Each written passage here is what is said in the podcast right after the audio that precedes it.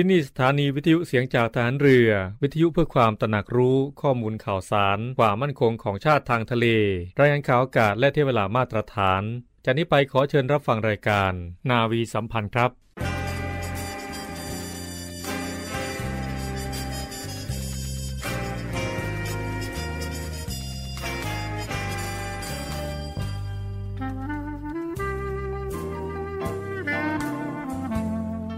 นายทหาร นายตำรวจทุกคน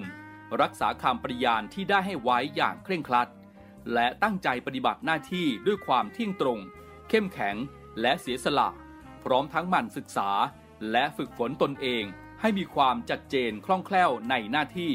และในการปฏิบัติงานร่วมกับผู้อื่น ฝ่ายอื่นอยู่เสมอ ทุกคนทุกฝ่ายจะได้สามารถร่วมมือร่วมใจกัน สร้างสรรค์ความพัฒนาผาสุก ให้แก่ประชาชนและประเทศชาติ ได้ตามอุดมคติที่ตั้งมั่นไว้ตลอดไป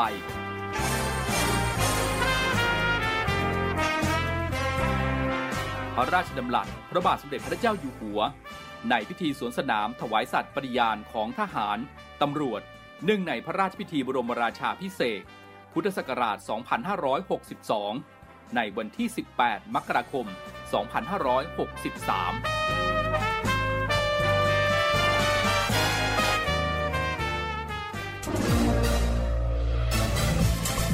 คุณกำลังฟังเสียงจากฐานเรือ ทุกความเคลื่อนไหวในทะเลฟ้าฝั่งรับฟังได้ที่นี่เสียงจากทหารเรือ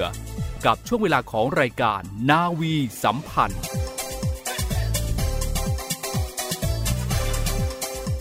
สวัสดีค่ะเช้าวันนี้นะคะ วันอังคารที่ 5 เมษายน 2565 คุณผู้ฟังนะคะกำลังอยู่กับรายการนาวีสัมพันธ์ 7นาฬิกา30นาทีถึง8นาฬิกาเวลาเดิมนะคะ กับดิฉันว่าที่เรือเอกหญิงอาทิตาวรรณรัตน์ค่ะ คุณผู้ฟังคะปัจจุบันนะคะ เรื่องราวเกี่ยวกับสุขภาพที่มักจะถูกมองข้ามไป นั่นก็คือการนอนกรนค่ะ ซึ่งการนอนกรนนั้นนะคะ ถ้าเกิดร่วมกับโรคทางเดินหายใจอุดกั้นขณะหลับแล้ว ก็จะเป็นอันตรายอย่างมากค่ะ ซึ่งก็อาจจะส่งผลเสียต่อร่างกายถึงขั้นเสียชีวิตได้นะคะ ซึ่งวันนี้ค่ะทางรายการค่ะก็จะมีรายละเอียดเกี่ยวกับการนอนกรนมาฝากคุณผู้ฟังกันค่ะ ซึ่งก็ได้รับเกียรติจากนวโทภาคนิมิตพรสุขโข โสดอนาสิกแพทย์ โรงพยาบาลสมเด็จพระปิ่นเกล้ากรมแพทย์ทหารเรือ จะมาให้รายละเอียดข้อมูลกับเรานะคะ ในเรื่องเกี่ยวกับการนอนกรนค่ะ ไปติดตามรับฟังกันได้เลยค่ะ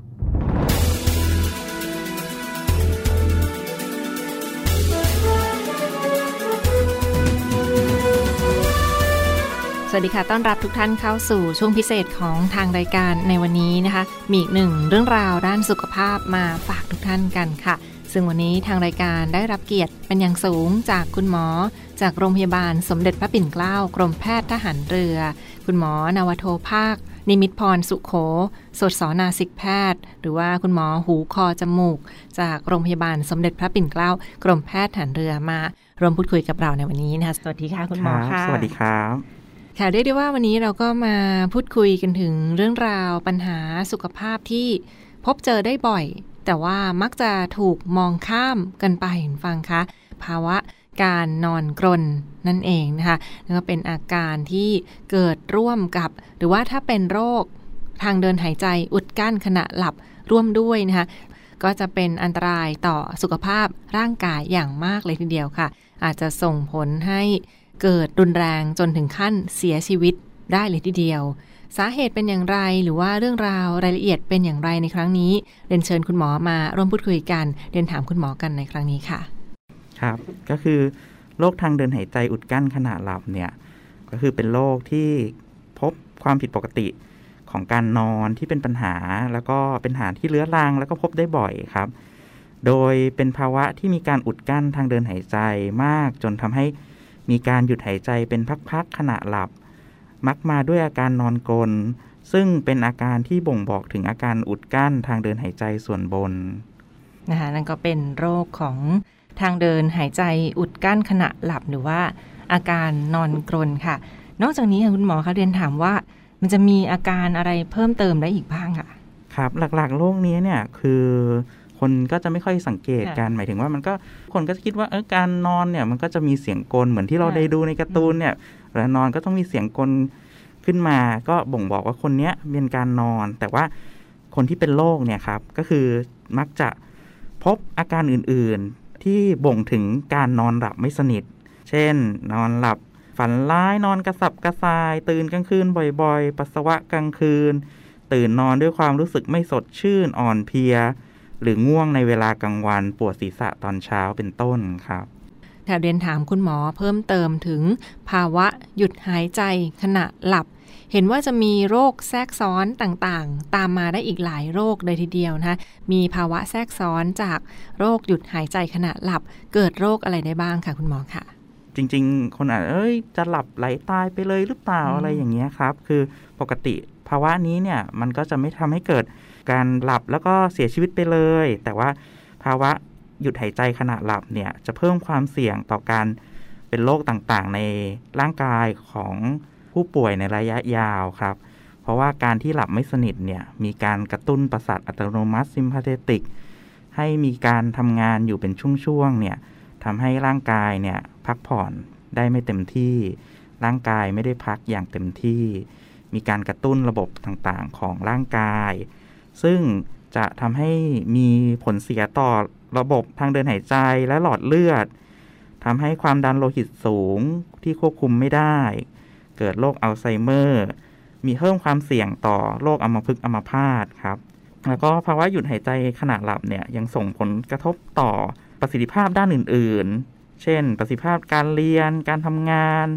อาการอารมณ์เสีย หงุดหงิด ขาดสมาธิความจำผิดปกติทำให้การทำงานเนี่ยทำงานได้ลดลงครับ เรียนถามคุณหมอเพิ่มเติมค่ะคุณหมอคะ ถึงภาวะการหยุดหายใจขณะหลับ เห็นว่ามีกลุ่มเสี่ยงในโรคต่างๆ หรือว่ามีกลุ่มเสี่ยงที่จะเกิดปัญหานี้ได้ด้วยเช่นเดียวกันมีกลุ่มเสี่ยงใดบ้างค่ะ กลุ่มเสี่ยงเนี่ยก็คือโรคนี้เนี่ยก็คือปัญหาคือเกิดจากทางเดินหายใจที่มัน ยุบตัวลงระหว่างนอน เพราะว่าเวลาเรานอนเนี่ยร่างกายเราผ่อนคลาย กล้ามเนื้อก็จะหย่อนตัวลงทำให้มันตกลงไปปิดทางเดินหายใจ รวมถึงระบบการควบคุมการหายใจเนี่ยก็จะลดลงในระหว่างนอน เพราะฉะนั้นเนี่ยผู้ป่วยกลุ่มเสี่ยงเนี่ยก็ได้แก่ผู้ป่วยที่มีภาวะน้ำหนักตัวมาก มีปัญหาโครงสร้างใบหน้าผิดปกติ เช่นกรามเล็ก มีโรคในโพรงจมูก กลุ่มผู้สูงอายุ กลุ่มคนไข้ที่เป็นโรคทางสมองหรือกล้ามเนื้ออ่อนแรง แล้วก็นอกจากนี้เนี่ยมันยังมีปัจจัยที่ทำให้อาการพวกนี้เป็นมากขึ้น เช่น การดื่มแอลกอฮอล์เพราะว่าการดื่มแอลกอฮอล์เนี่ยก็คือจะไปกดระบบประสาทส่วนกลางทำให้ระบบการหายใจเนี่ยทำงานได้ไม่มั่นคง แล้วก็ตอบสนองช้าลงต่อการอุดกั้นของทางเดินหายใจ ยังมีเรื่องของการสูบบุหรี่ การสูบบุหรี่เนี่ยคนอาจจะคิดว่าอ๋อก็สูบเฉยๆแล้วไปเกี่ยวอะไรกับการนอน การสูบบุหรี่เนี่ยนอกจากมีนิโคตินนะครับ นิโคตินเนี่ยก็คือมันจะไปกระตุ้นระบบประสาทอัตโนมัติทำให้การนอนเนี่ยไม่ดีระดับการนอนเนี่ยไม่ลึก นอกจากอันนี้แล้วเนี่ยไอ้บุหรี่เนี่ยยังทำลายเยื่อบุทางเดินหายใจทำให้การขับของเสียในระบบทางเดินหายใจเนี่ย ทำได้น้อยลง มันยังทำให้ระบบประสาทอัตโนมัติที่ในทางเดินหายใจเนี่ยสูญเสียการทำงานไปทำให้การตอบสนองต่อพวกนี้แย่ลงนะครับ กลุ่มคนไข้ที่ใช้ยานอนหลับครับ โดยเฉพาะกลุ่มที่เป็นเบนโซไดอะซิปีนครับ กลุ่มนี้เนี่ยเป็นยากลุ่มที่ช่วยให้นอนหลับก็จริง แต่ว่าพอทานเข้าไปแล้วเนี่ยการนอนเนี่ยถึงแม้ว่าจะหลับ แต่ว่าจะหลับไม่ดี เพราะว่า มันจะเป็นการหลับตื้นๆ ไม่ใช่การหลับลึก แล้วมันก็ยังไปทำงานทำให้กล้ามเนื้อเนี่ยอ่อนแรง มีการตึงตัวของกล้ามเนื้อระหว่างนอนเนี่ยลดลงครับ ใจอื่นๆเนี่ยก็ยังมีเรื่องเพศครับ ในผู้ชายเนี่ยก็คือมีความเสี่ยงมากกว่าผู้หญิงเนี่ยเกือบ 3 เท่านะครับ เนื่องจากผู้หญิงเนี่ยมีฮอร์โมนเอสโตรเจนครับทำให้กล้ามเนื้อเนี่ยตึงตัวมากกว่าครับ แต่ในทางกลับกัน เมื่อผู้หญิงเนี่ยหมดประจำเดือนแล้วเนี่ยความเสี่ยงจะกลับมาเท่ากับผู้ชายอีกครั้งหนึ่งครับ นอกจากนี้เนี่ยก็ยังมีเรื่องเกี่ยวกับโรคทางสมองครับ กลุ่มที่เป็นอัมพฤกษ์อัมพาตเนี่ยครับในกลุ่มนี้เนี่ยก็คือมันจะทำให้กล้ามเนื้อคอหอย แล้วก็พวกกล้ามเนื้อกระบังลมอะไรพวกนี้มันหย่อนตัวลงโดยตรงครับ หรือบางคนเป็นโรคหัวใจทำให้มีปริมาณน้ำในร่างกายมากครับ เนื้อเยื่อบริเวณคอก็จะหนาตัวขึ้นทำให้ทางเดินหายใจเนี่ยแคบลงเช่นกันครับและทีนี้ค่ะเดนถามคุณหมอถึงประเด็นกลุ่มเสี่ยงในเด็กค่ะ ในเด็กนั้นมีโอกาสเสี่ยงที่จะเป็นโรค หยุดหายใจขณะหลับการนอนกรนในครั้งนี้ร่วมด้วยได้หรือไม่อย่างไรค่ะในเด็กเนี่ยเราก็พบบ่อยด้วยเช่นกันนะครับ ในเด็กเนี่ยก็คือเราจะพบปัญหานี้อยู่ในเด็กประมาณ 30%ครับ แต่ว่าสาเหตุเนี่ยของในกลุ่มเด็กเนี่ยจะไม่เหมือนกับในผู้ใหญ่นะครับ ในเด็กเนี่ยมันจะมีปัญหาเนื่องจากต่อมทอนซิลแล้วก็อะดีนอยเนี่ยที่ไปขวางทางเดินหายใจครับ ซึ่งกลุ่มนี้เนี่ยเขาจะไม่เหมือนกับผู้ใหญ่อาการเนี่ยเขาจะมาในกลุ่มหนึ่งก็คือจะมีอาการนอนกลนอะไรอย่างเงี้ยครับ แต่ว่าเขาจะไม่ได้มาสื่อสารกับเราด้วยอาการนี้ แต่เราเนี่ยมักจะ บในเรื่องของปัญหาเรื่องพฤติกรรมของเขาครับ เป็นเด็กที่มีความซุกซนผิดปกติอะไรอย่างเงี้ยครับ โดยการที่ต่อมอะดีนอยกับทอนซิลเนี่ย มันโตผิดปกติเนี่ย ส่วนมากเนี่ย เกิดจากภูมิแพ้ที่ควบคุมไม่ดีครับ โดยเฉพาะเด็กในยุคนี้เนี่ยครับ ก็คือไอ้ภูมิแพ้เนี่ยมันมักจะถูกกระตุ้นจากฝุ่นควันแล้วก็พลพิษต่างๆ ซึ่งเราก็หลีกเลี่ยงได้ค่อนข้างยากครับ ซึ่งไอ้สิ่งเหล่านี้กระตุ้นการทำงานของต่อมเหล่านี้มากขึ้นครับ และกลุ่มหนึ่งเนี่ยก็คือเป็นเด็กที่ติดเชื้อบ่อยๆ ครับ มีปัญหาทอนซิลอักเสบเรื้อรังไซนัสอักเสบครับ ก็จะไปกระตุ้นต่อมทอนซิลกับอะนีนอยทำให้มันโตแล้วก็ไปขวางทางเดินหายใจครับทำให้มีการอุดกั้นทางเดินหายใจครับ นอกจากนี้เนี่ยก็ยังมีปัจจัยเสริม กลุ่มเรื่องของพฤติกรรมการรับประทานอาหาร แล้วก็กิจวัตรประจำวันที่เปลี่ยนไปครับทำให้ ด็กในยุคนี้มีภาวะอ้วนที่มากขึ้นครับทำให้มีไขมันเพิ่มขึ้นในช่องคอแล้วก็ช่องอกครับและทั้งหมดก็คือเรื่องราวสุขภาพที่มาฝากคุณฟังกันในช่วงนี้นะคะเรียกได้ว่ายังไม่จบ พียงเท่านี้ค่ะ เราจะมาพูดคุยกันต่อเนื่องในตอนต่อไปกับเรื่องราวของภาวะหยุดหายใจขณะหลับและการนอนกรน วันนี้ทางรายการต้องขอขอบพระคุณเป็นอย่างสูงนะ คุณหมอนวโทภาค นิมิตพรสุขโข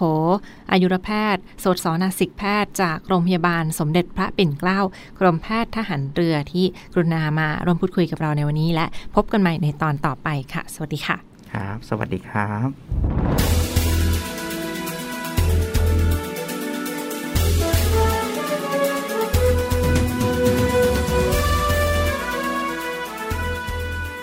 คุณผู้ฟังคะเดี๋ยวช่วงหน้านะคะ เราไปพบกับคุณอาร์มพิรวัตรสุทธิบูรณ์ในเนวีอัปเดตและรอบรู้เรื่องสุขภาพกับพันจ่าเอกสุภชัยเหลือสืบชาติ แล้วกลับมาพบกับรายการนาวีสัมพันธ์ได้ในช่วงสุดท้ายค่ะ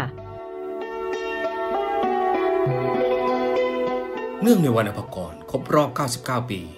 วันที่ 19 พฤษภาคม พุทธศักราช 2565 คล้ายวันสิ้นพระชนพลเรือเอกพระเจ้าบรมวงศ์เธอ พระองค์เจ้าอาภากรกิติวงศ์กรมหลวงจุมพรเขตอุดมศักดิ์ องค์บิดาแห่งทหารเรือไทย โรงพยาบาลอาภากรกิจวงศ์ฐานทัพเรือสัตหีบ ขอเชิญร่วมเป็นเจ้าภาพ ทอดผ้าป่ามหากุศล เพื่อจัดซื้อเครื่องมือแพทย์ จัดเป็นกองทุนสงเคราะห์สงอาพาธและผู้ป่วยยากไร้ เพื่อเป็นการทำบุญ ถวายเป็นพระกุศลแด่พลเรือเอกพระเจ้าวรมวงศ์เธอ พระองค์เจ้าอาภากรเกติวงศ์กรมหลวงจุมพรเขตอุดมศักดิ์องค์บิดาแห่งทหารเรือไทย และอุทิศส่วนกุศลให้หล่อดวงวิญญาณของวีรชนฐานกล้า ตลอดจนดวงวิญญาณทั้งหลาย ร่วมบริจาคทำบุญได้ที่ ธนาคารทหารไทยธนชาติ บัญชีการกุศล โรงพยาบาลอาภากรเกียรติวงศ์ฐานทัพเรือสัตหีบหมายเลขบัญชี 3027 004 690 หมายเลขบัญชี 3027 004 690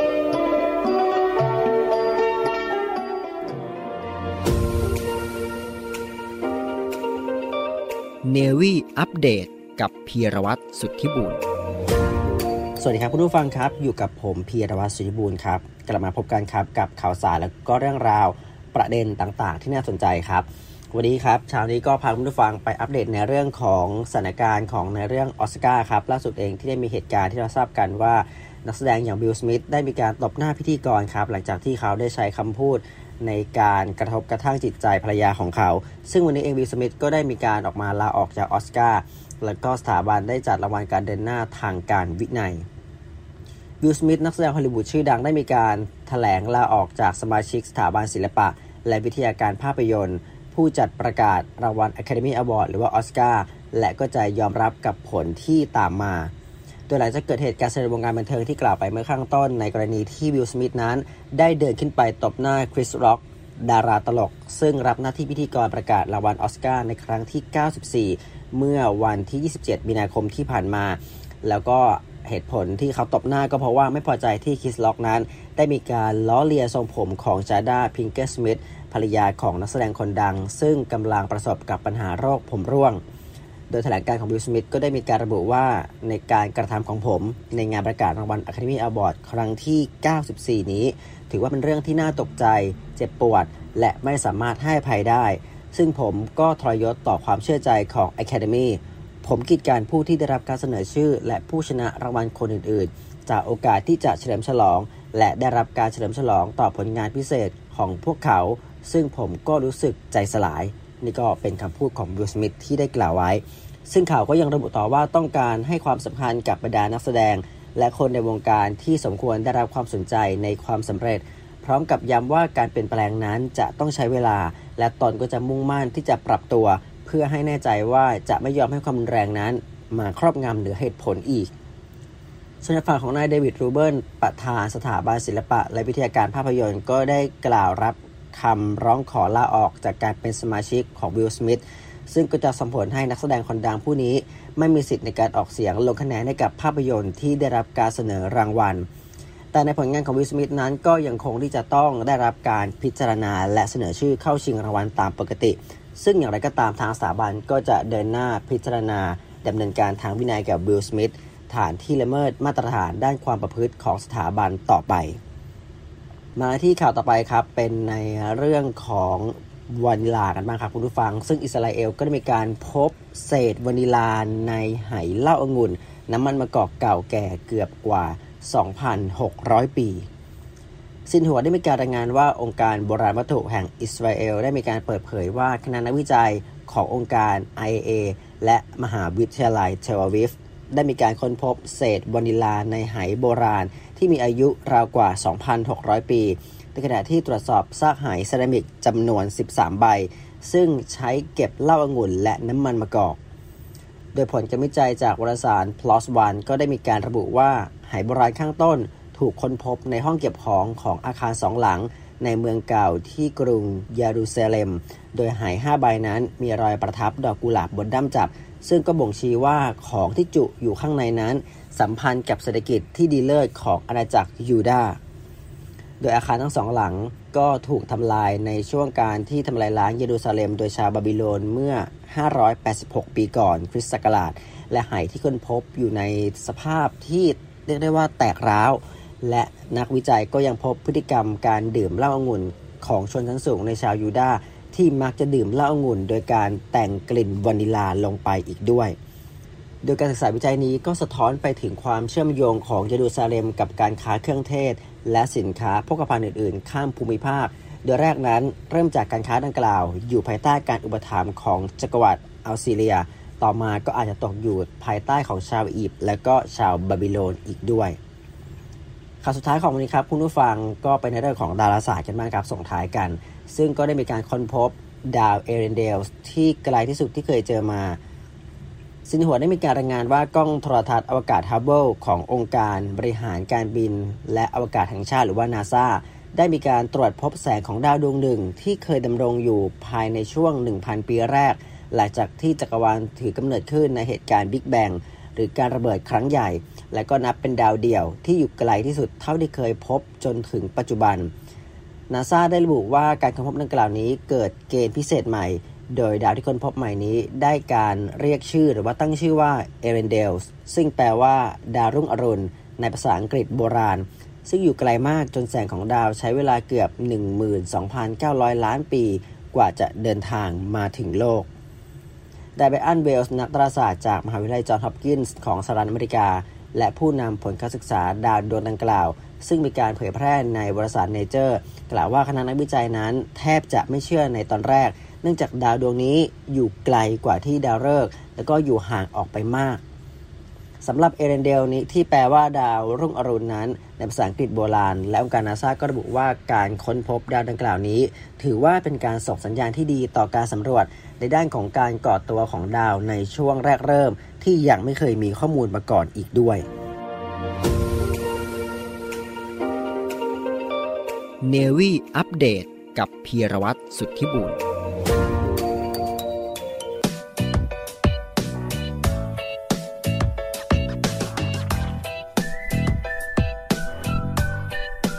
ครับทุกฟังครับรู้รอบเรื่องสุขภาพในวันนี้ครับ ขอนำท่านผู้ฟังไปพบกับเรื่อง สาเหตุที่ทำให้ประจำเดือนมาไม่ปกตินะครับ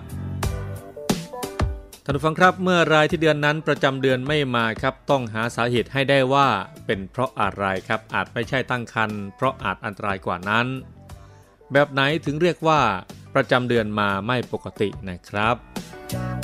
ผู้ช่วยศาสตราจารย์แพทย์หญิง อรวินวลิภากร แพทย์สาขาวิชาเวชศาสตร์ การเจริญพันธุ์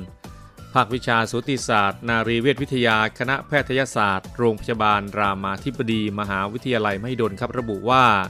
ประจำเดือนแต่ละรอบครับจะมีระยะห่างประมาณ 24 ถึง 38 วันครับ หากมากหรือน้อยกว่านี้ ถือว่าผิดปกติ ประจำเดือนมาไม่ปกติเกิดจากอะไรบ้าง สาเหตุที่ทำให้ประจำเดือนมาไม่ปกติได้แก่ 1. ครับไข่ไม่โตครับเกิดจากความเครียดเช่น เครียดเรื่องเรียน เรื่องงาน เรื่องเงิน ความรัก หรือเรื่องอื่นๆนะครับ 2. ครับความผิดปกติจากฮอร์โมนที่ควบคุมรังไข่ที่พบบ่อยคือฮอร์โมนไทรอยฮอร์โมนกระตุ้นไข่และฮอร์โมนโปรแลคตินนะครับ 3. ครับภาวะไข่ตกเรื้อรังจากภาวะ ถุงน้ำรังไข่หลายใบอาจมีอาการอื่นๆร่วมด้วย เช่น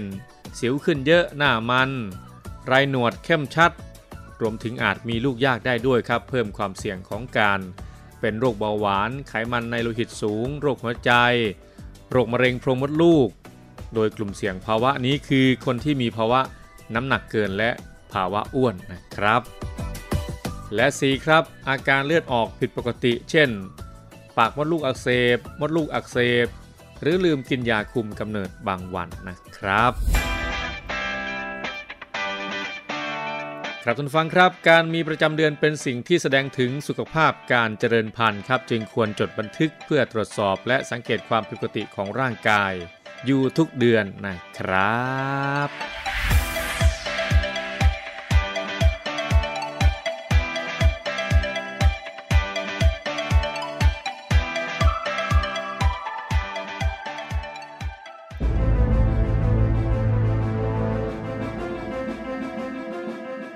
จากการสถาปนากรมยุทธนาธิการ เมื่อวันที่ 8 เมษายน 2430 มาสู่กระทรวงกลาโหมในปัจจุบัน นับเป็นเวลา 135 ปี ที่ยังคงมุ่งมั่นในการปฏิบัติหน้าที่ด้วยความจงรักภักดี เป็นองค์กรนำในการสร้างหลักประกันความมั่นคงของรัฐ รักษาผลประโยชน์แห่งชาติ โดยยึดหลัก คิดดี พูดดีทำดี เพื่อพัฒนา และพร้อมเป็นหลักประกันความมั่นคงของชาติ ในการพัฒนาและขับเคลื่อนประเทศให้มีความเจริญ มั่นคง มั่งคั่ง และยั่งยืนสืบไป ด้วยปณิธานกลาโหมเทิดราชา รักราช ชาติมั่นคง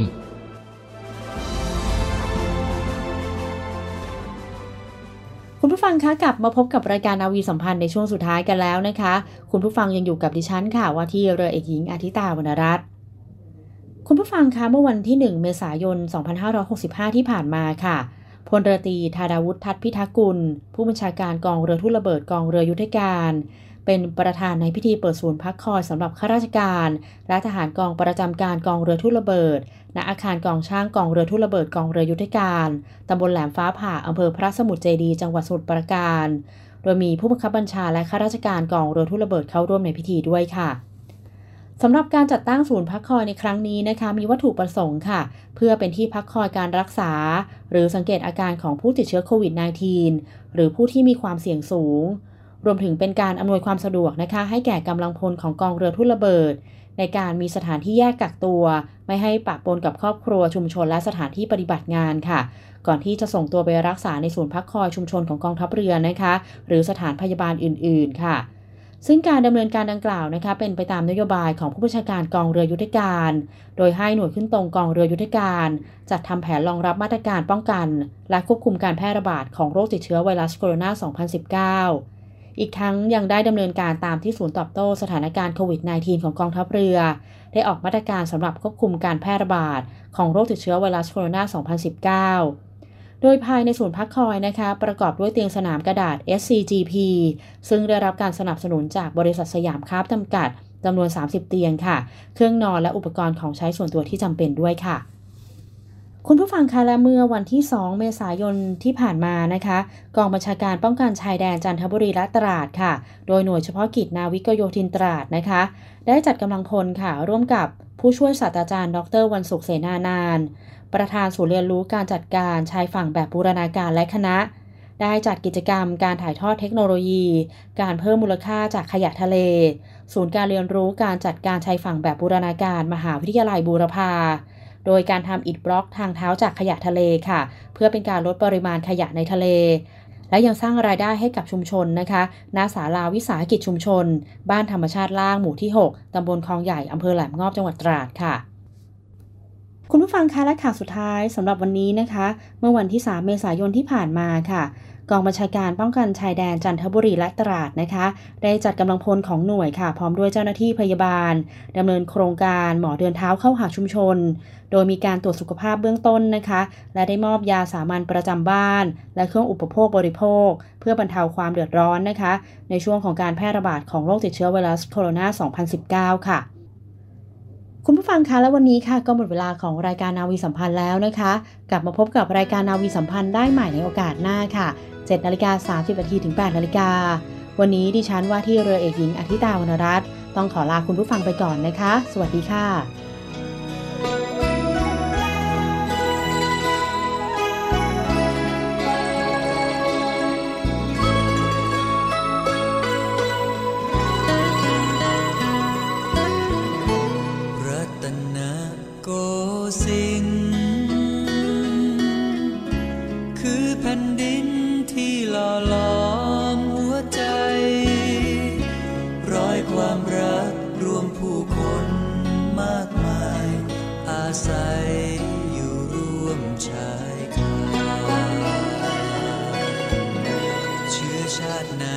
ก็พี่น้อง